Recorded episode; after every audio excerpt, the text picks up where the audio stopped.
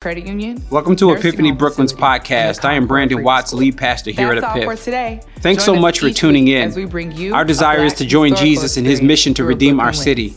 May God bless you as you listen and consider subscribing so that you can tune in each week. Grace and peace.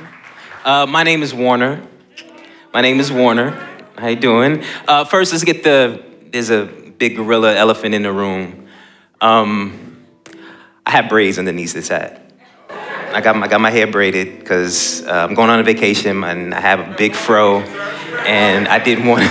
No, actually, actually, no. So there's this, uh, there's a wire hanging from here. Um, it wasn't supposed to, but I, you know, it's giving me a very kind of like Williamsburg, kind of Bushwick, you know, artistic, warehousey, rustic kind of vibe. So I think, I don't know, I, I think we might, I think we might be onto something right there. So, um, so yeah, I thought E was gonna like swing at a point, like just go swing on it. But yeah, so that's not supposed to be there. Hope it doesn't distract you. Um, yes, so uh, again, my name is Warner. Let's actually just get right into the scripture. Uh, Isaiah 6, Isaiah chapter 6, um, starting from verse 1. Thank you, Pastor V. Um, just while you are getting there in your phones or your uh, your uh, Bibles, that's what those things called, your Bibles. Um, just a little background. So uh, Isaiah 6, this takes place at about 740 BC, right? Um, uh, the king uh, of the kingdom of Judah, um, King Uzziah, has just died, right? He started out as a really good king, um, had a lot of early success, had a lot of, uh, he was faithful uh, to keep God's commandments. He wasn't idolatrous or anything like that. But as what comes with many uh, uh, men and or women that uh, begin really good with a lot of success, uh, eventually he fell. He got corrupted. He got uh, uh, he, he smelled himself a little bit too much, and he got arrogant. He got self-reliant. He started participating in idol worship. Um, he started uh, neglecting the laws that God had given him to govern the kingdom of Judah. Um, and so, as the leader went, the people went.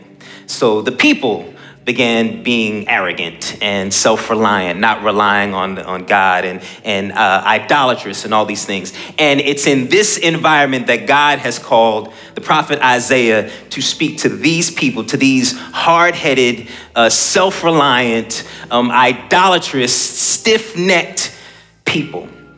So let's pick up at verse one. Excuse me.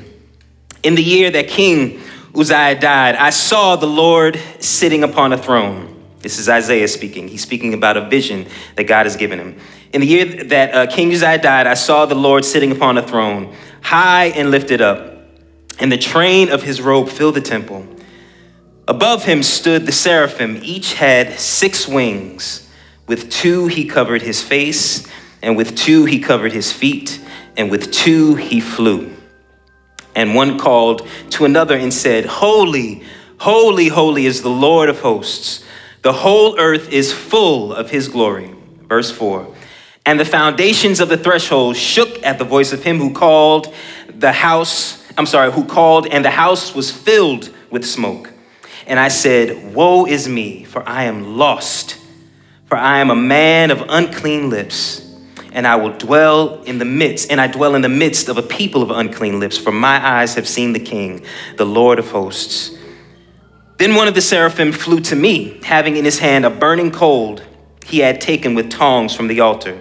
And he touched my mouth and said, Behold, this has touched your lips. Your guilt is taken away, and your sin atoned for. And I heard the voice of the Lord saying, Whom shall I send? And who will go for us? Then I said, Here I am, send me. And he said, Go and say this to the people. Keep on hearing, but do not understand. Keep on seeing, but do not perceive. Um, let's pray. Heavenly Father, thank you, Lord. Thank you, Father. Thank you, thank you, thank you, Lord, for your goodness, uh, for your mercy, Father, for uh, your faithfulness in our lives, Father. Thank you, Lord, for life uh, for breath, for uh, waking us up this morning, for giving us the, the stamina and the endurance to even make it out of bed and into this uh, building today, Father. Um, I ask you, Father, to, to bless today, Lord. Um, let the word that spits forth, that goes forth, be yours, Lord.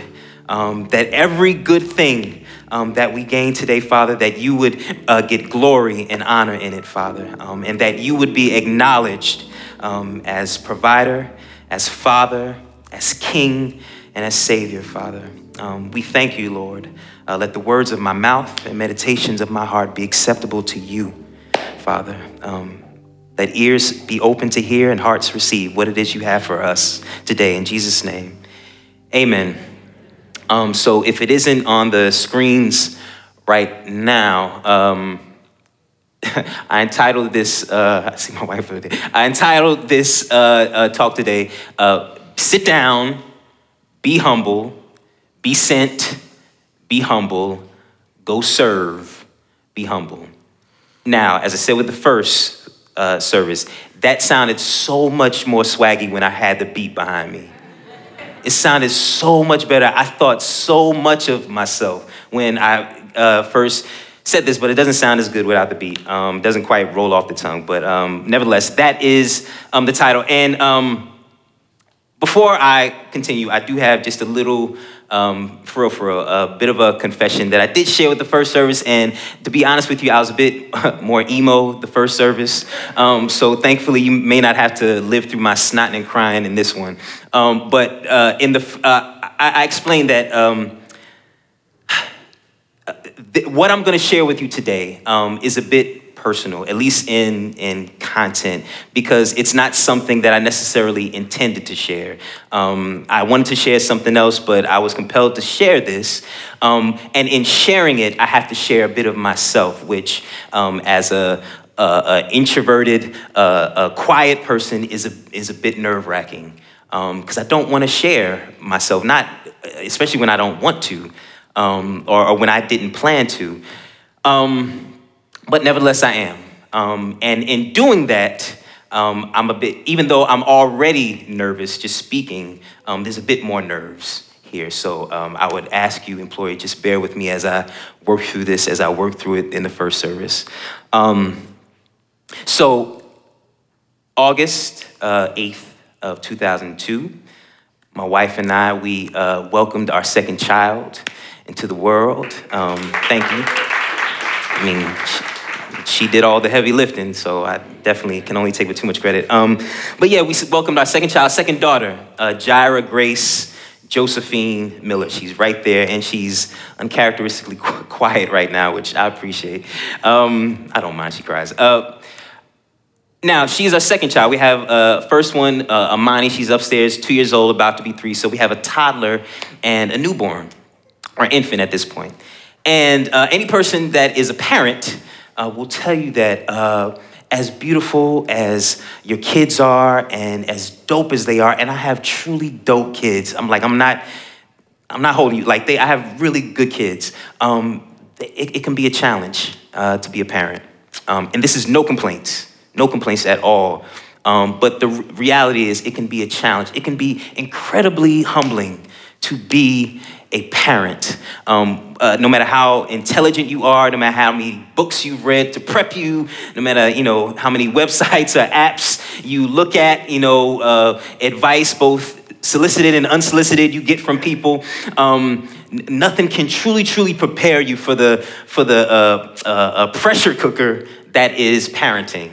Um, when you are, uh, my, my, my, kids were just recently sick. My uh, youngest is kind of getting over a cold. And when you are at night, when you're hearing both your kids, or even just one, crying and coughing, and there's nothing, absolutely nothing, man, it's coming again, absolutely nothing you can do to fix it, um, that hits different like it hits different because as a parent whether you're a husband um, i mean whether you're a father or mother um, like, especially if you're a good one, you want to, you know, because there's some there's some there's some uh, jank, janky ones out there that don't don't care. Um, but if you're a good one, um, you want to fix it. You want to fix it, you know. Um, and when you discover that you can't, like it, it just hits different, man. Um, because you see, like, there's nothing you can do, and it is humbling It is so, so, so, so humbling. Um, similarly, being a husband, you know, I, uh, I, I, said that, you know, there's no, uh, I, I, don't know of any other, uh, any better um, thing you can engage with than marriage that will humble you in a way that marriage can. You, you will see how uh, selfish you are and self centered you are and petty and ignorant you are. And not because your spouse necessarily tells you that, because my wife, she's never said those things to me. Like, she is such, I, I, I got a dope wife, really, really dope wife. She would actually probably say the opposite of those things. Um, but nevertheless, like you see it, like your spouse acts as a mirror. And the mirror doesn't make you dirty. The mirror tells you how dirty you actually are. Uh, without it saying anything, you're just looking like, wow, I didn't know that that was right under my eye right there. But it is. And that's what marriage has been. It has been beautiful. It has been great. It has been challenging, but it has been humbling. Humbling, humbling. Um, on a lighter note, uh, I, I, was in a play uh, um, uh, I'm an actor, and I got cast in this this production that I had been really, really wanting to be in. It was a, it was a Broadway show, um, closed now. Um, and I uh, had uh, I was cast as what's called an understudy. Now, an understudy, uh, for those who don't know, an understudy is maybe the equivalent of a backup quarterback, right? So I don't go on unless the starting QB comes off, right? Um, I never wanted to be uh, understudy. I never, never had been an understudy before, but I chose to do this because I believe that this uh, major movie star um, would inevitably have to go off and promote a movie or, you know, do press for something or, you know, just get tired because this was his first play he'd ever done. Um, end of story. He never didn't call out one time. Um, never got sick, never got tired, seemingly. Um, everybody else called out. Not my guy. Not my guy. He, he stayed from day one till day 100 and whatever. Didn't miss one show. So now I'm left on the side watching this guy perform a role that, if I'm honest, in my heart of hearts, and I told him, uh, I told him, he's a good guy. If you know, he's a good guy. I felt that I could do that role. In fact, I knew I could, and I could do it better than you. I should be up there. I should be up there. And I feel horrible that I felt that way. Not because I was uh, diminishing my talent, but I had resentment for this man. Because I felt that I had done the work and I should be up there and look at him. He's getting the applause that I know that I should get. And it was hard and it was humbling now I know those are high class problems. I got beautiful kids. It was a Broadway play. Believe me, I'm not, listen, people got it much worse. But for me and my prideful self, it stung. It stung. And pride, many times, uh, the, the, the bigness of it is directly proportioned, I'm sorry, uh, and, and being humbled is directly proportioned to how much pride you got there. If you got a lot of pride, it's gonna hurt a lot of it. And I discovered that I got a lot of it. I got a lot of it. And in sharing this, this is the hard part because I'm not, I'm not proud. I'm not proud of that. It's something that, um, that stung. So going to, um, going to the verse today, um, yes, we're going to talk about humility and being humble. And those are, are um, I would imagine, I would hope that these are, uh, th- today's talk would be a reminder to you, uh, to many of you. Um, this won't be new information, um, but i this is how, this is where God has had me for the last uh, six to eight months, maybe even a year. And my prayer today, my hope is that where God has had me, that in me sharing this with you, that there would be some meat in this for you today. Um, all right, so let's go back to the verse, uh, uh, chapter 6, Isaiah, verse 1. Um, if I had to give this a thesis statement, like something that I was trying to prove, I would say that humiliation often precedes exaltation. Humbling often precedes, precedes exaltation. We see that all in the scriptures. Um, you, you, can put them up there in the Proverbs. It, it, it says many times that uh, honor comes before, uh, I'm sorry, uh, humbling, humility comes before honor humility comes before exaltation. There's a set chronology. This thing comes before that thing. and in the context of service, in the context of the, the calling that God has called all believers to, there is a humility, there is a humbling that must precede whatever call, whether it's to this platform, and I don't just mean Epiphany, but a platform to, to speak on God's behalf, or, or whatever leadership, whatever, whatever, whatever uh, platform, whatever uh, space of, of influence, there is an element, there is a humbling that must take place. Um, so let's go to uh, Isaiah, uh, and we'll see it in this. Let's start from verse one. Um, I'm gonna give you four steps. There, there, are four steps on the road from being called um, to actually walking in the calling. So, verse one. In the year that King Uzziah died, this is Isaiah speaking, in the year that King Uzziah died, I saw the Lord sitting upon a throne, high and lifted up, and the train of his robe filled the temple. Now let's stop there.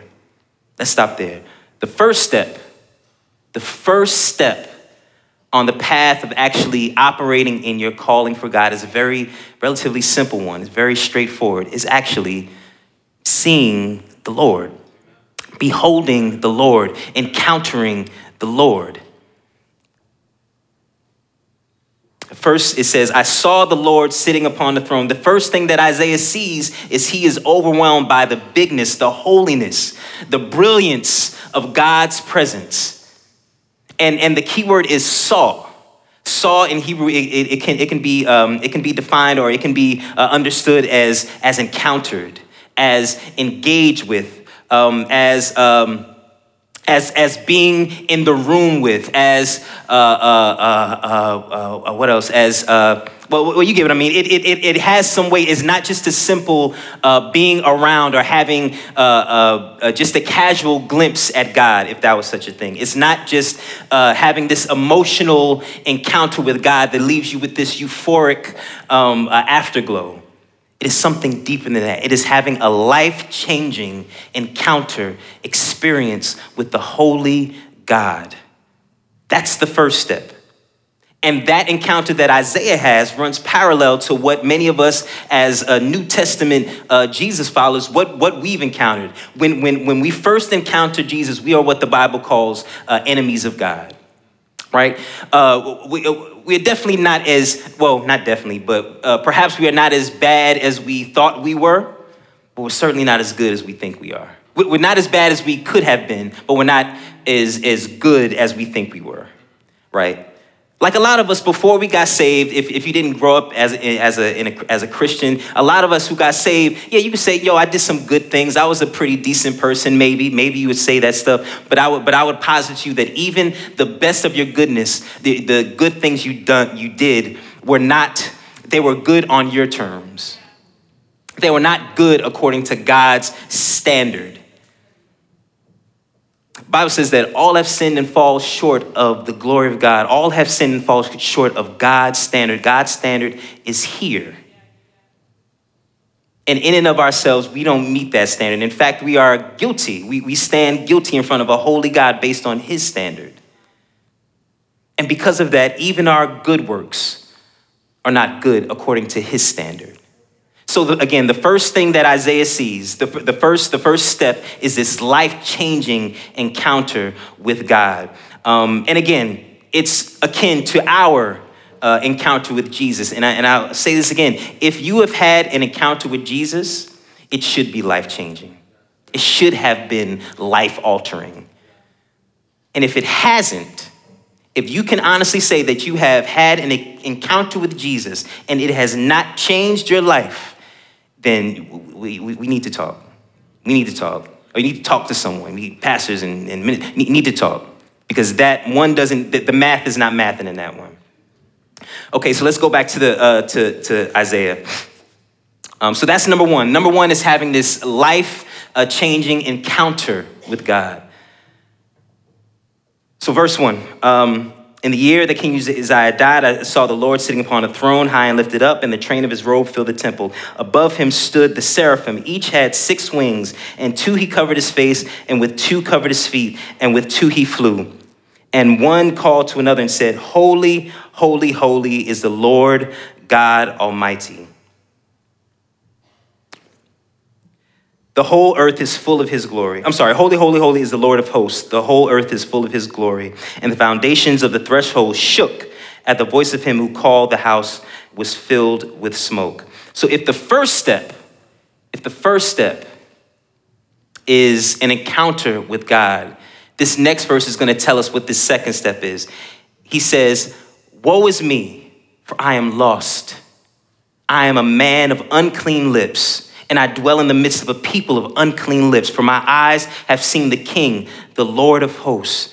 Step two, the, second requirement after you've had this life encountering, uh, this, this, this uh, life changing in, uh, encounter with the most holy God. Step two is you allow this light, this brilliance, this perfect standard to actually humble you. Isaiah is brought to his knees, both figuratively and literally. He is brought to his knees, and he says, Woe is me. Woe is me. Again, Romans 3.23 says, All have sinned and fall short of the glorious God. I, I mentioned the standard. By that standard, none of us can claim goodness. By that standard, none of us can claim righteousness.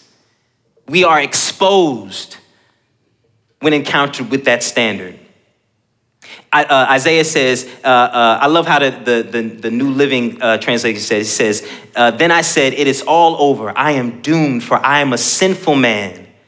I have filthy lips, and I live among a people with filthy lips. Yet I have seen the King, the Lord of heaven's armies. Now pay attention to this. Now, after Isaiah has said this, he says, I, uh, I am a sinner. After being in the presence of God, I am a sinner. You know, woe is me, woe is me. You know what God doesn't say? He doesn't say, oh, no, no, no, Isaiah, you're not that bad. Get up. Nah, nah, you're, you're really good at heart. Nah, nah, nah, get up, get up, man. Oh, man, stop being, don't, don't beat yourself up. God doesn't say that. In fact, in the very next verse is actually, it's affirmed the diagnosis that Isaiah uh, comes with. The next verse, uh, well, we'll get there, we'll get there. And I don't want to run ahead of myself.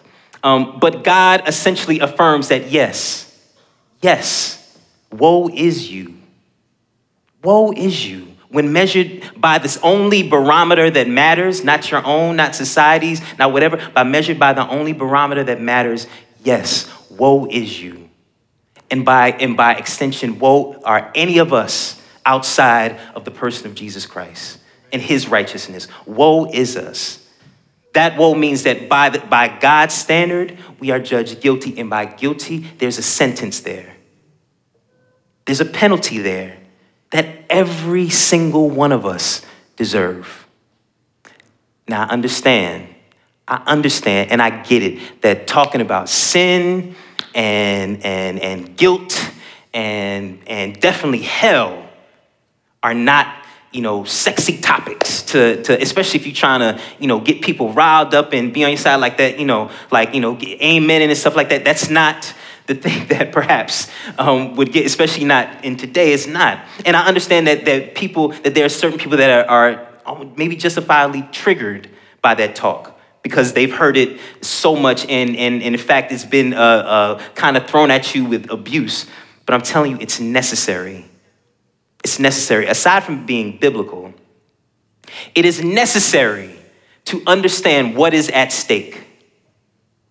It is necessary for you to know and truly acknowledge and wrestle with the fact that, yes, on my own, apart from God, apart from God's provision of Christ to me, that on my own, with my own goodness, it, is, it, it, is, it, it falls flat. There's no working our way into heaven, there's no doing enough good works to get into heaven. There's no uh, doing, uh, uh, being, uh, praying enough, or going to church enough, or, or, or, reaching the word enough, or reading the word enough that is that is that is uh, comparable to God's standard. By that standard, we are woe. We are woe. I'm spending a little time on this because one for the reasons that I said, but also if there isn't an understanding of the woeness that's not a word, but I made a word, uh, understanding of the woeness and heaviness of that, then in the next verse, when God presents the remedy, when God pre- uh, presents the medicine for that sickness of sin, we won't appreciate it as much. we won't appreciate it as much. There's a, um, a parable in, in Luke. Um, it talks about, let me see if I can get it. There's a parable in Luke that uh, talks about someone being, here, I'll read it. Uh, pick me up, uh, if you have it, uh, pick me up uh, Luke 7, uh, verse 41. He says, a certain, a certain money lender had two debtors. One owed 500 denarii, the other 50. When they could not pay, he canceled the debt of both. Now, which of them will love him more? Verse uh, 43 Simon answered, The one I suppose for whom he canceled the larger debt. He said to him, You have judged rightly. Again, the weight and acknowledgement of our state without God is paramount that we understand that. We possibly in this life could never have a full understanding of it. But we need, is need, it's a necessary thing that we have somewhat of an understanding of where we sat pre Christ. Because if we don't, the beauty and the grace and loving gift that God has given us in Christ will not be received and or appreciated as much. And that is where Isaiah is right now. He is seen. he's seeing where he stands outside of God. So the first step is having this encounter with God. The second step is actually being humbled by the brilliance and glory of God. Let's go back to Isaiah. Uh, Isaiah 6, pick me up at the fifth verse. Why I can hear pin dropping here. Um, it's all right. Uh, and I said, Woe is me, for I am lost for I am a man of unclean lips, and I dwell in the midst of a people of unclean lips. For my eyes have seen the King, the Lord of hosts. Check this out. Verse 6 Then one of the seraphim flew to me, having in his hand a burning coal that he had taken with tongs from the altar. And he touched my mouth and said, Behold, this has touched your lips. Your guilt is taken away and your sin atoned for. After we've had this encounter with, with God, this life changing encounter, we acknowledge him as King and Lord. We have let his brilliance and his standard humble us. We, have, we we now have a sobering, a right understanding of who we are in relation to God's standard. God absolutely could leave us that way, but he doesn't. By his grace and love, he provides to us what we could not have provided for ourselves, and that is Himself. He is the burning coal placed on our lips. Malachi calls him a refining fire. He's, he's, uh, God is also referred to as a consuming fire. That means a, uh, that, that, that implies a, a, burning up of, of any impurities, of any unholiness. That is what that coal was to Isaiah. It was, it was, it was representative of his sin being atoned for and cleansed. All that guilt, that right guilt that he held on to, God atoned for in and of himself. Similarly, with us, Jesus is that atonement. Again, same in the New Testament, God provides to us what we couldn't provide in, uh, in and of ourselves, Himself. He provides us with Jesus. He provides us with the one that did meet the standard, that did die innocently, that, that bore no guilt of his own. In fact, he bore our guilt and died the penalty that we all deserve. Okay. Go back to the text Isaiah 6. First, there's encounter with God. Second, there is the woeing of me.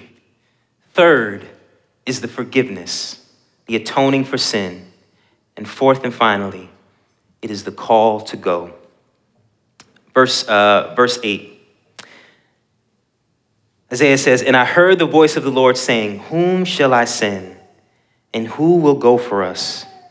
Then I said, Here I am Send me. And he said, Go and say this to the people. Keep on hearing, but do not understand. Keep on seeing, but do not perceive. Directly following being forgiven, directly following uh, being made guiltless. God makes the call, Isaiah speaks up, and God, and God sends him out to work. God sends him out to service, to co labor with him. God asks him the question Listen, I've done all this for you. I've forgiven you. You have your whole life in front of you. Now, what do you do? Isaiah does not hesitate.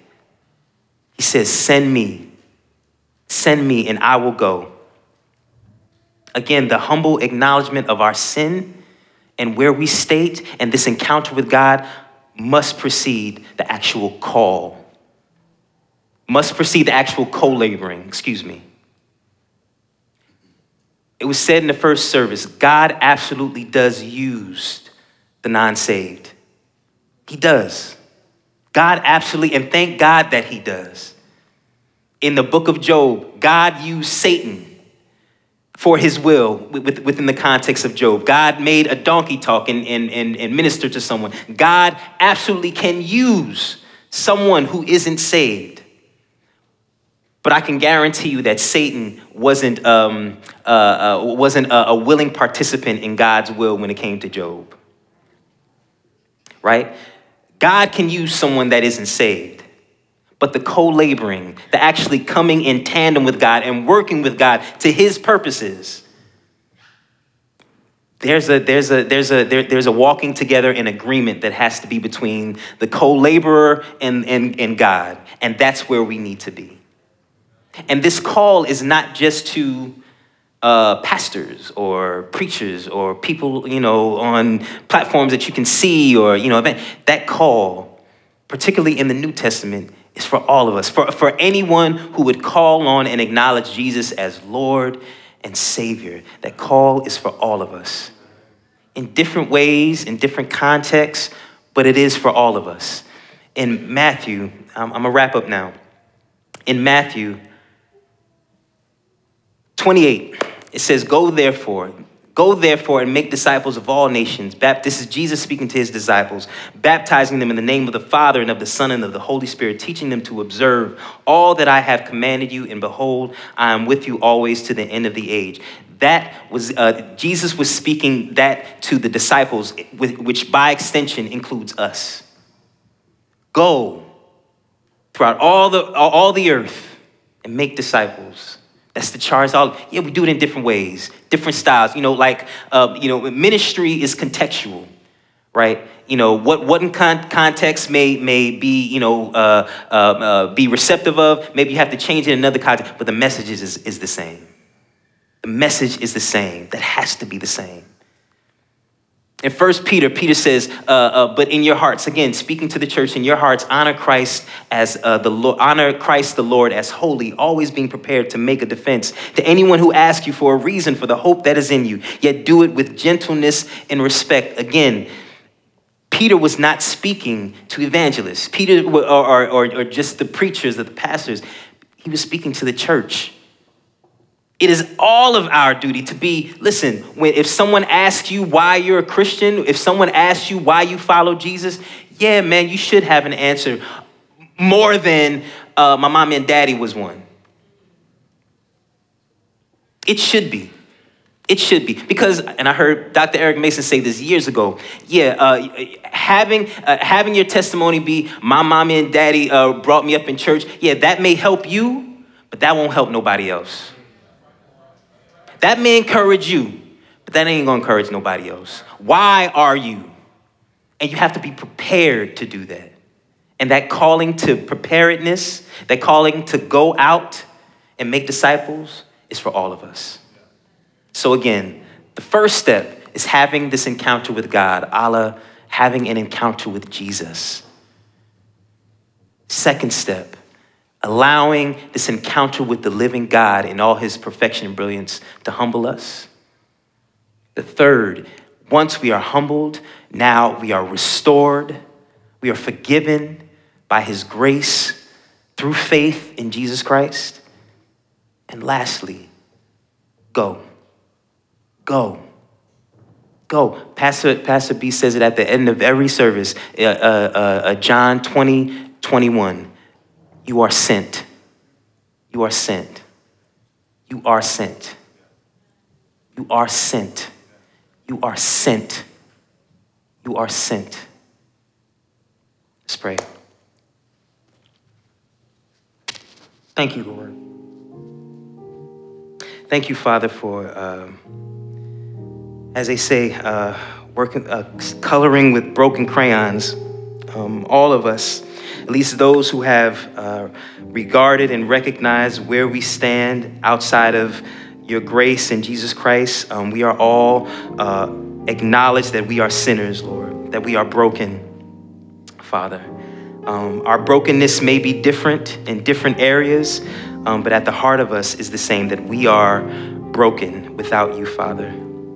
Um, thank you for uh, your standard that is true, that doesn't change, that is faithful, Lord, um, that is just, Father, um, and that judges correctly, Lord. But also, man, thank you, Lord, for your love and grace and mercy that restores us, that forgives us, that makes us new, that equips us to actually go out and serve and co labor with you, Father. Father, we repent of any uh, arrogance and pride and conceit that would seek to deny um, our need for you. Uh, any self justification or self reliance um, that would put uh, the weight of our futures in our hands, even a little bit more in our hands than in yours, Father because you hold the future. Only you are capable, Father. We thank you for that. We repent of it, and we humbly ask your forgiveness, Father. And we thank you for the, uh, for the call to go, Lord. We bless you with our lives in Jesus' name. Amen.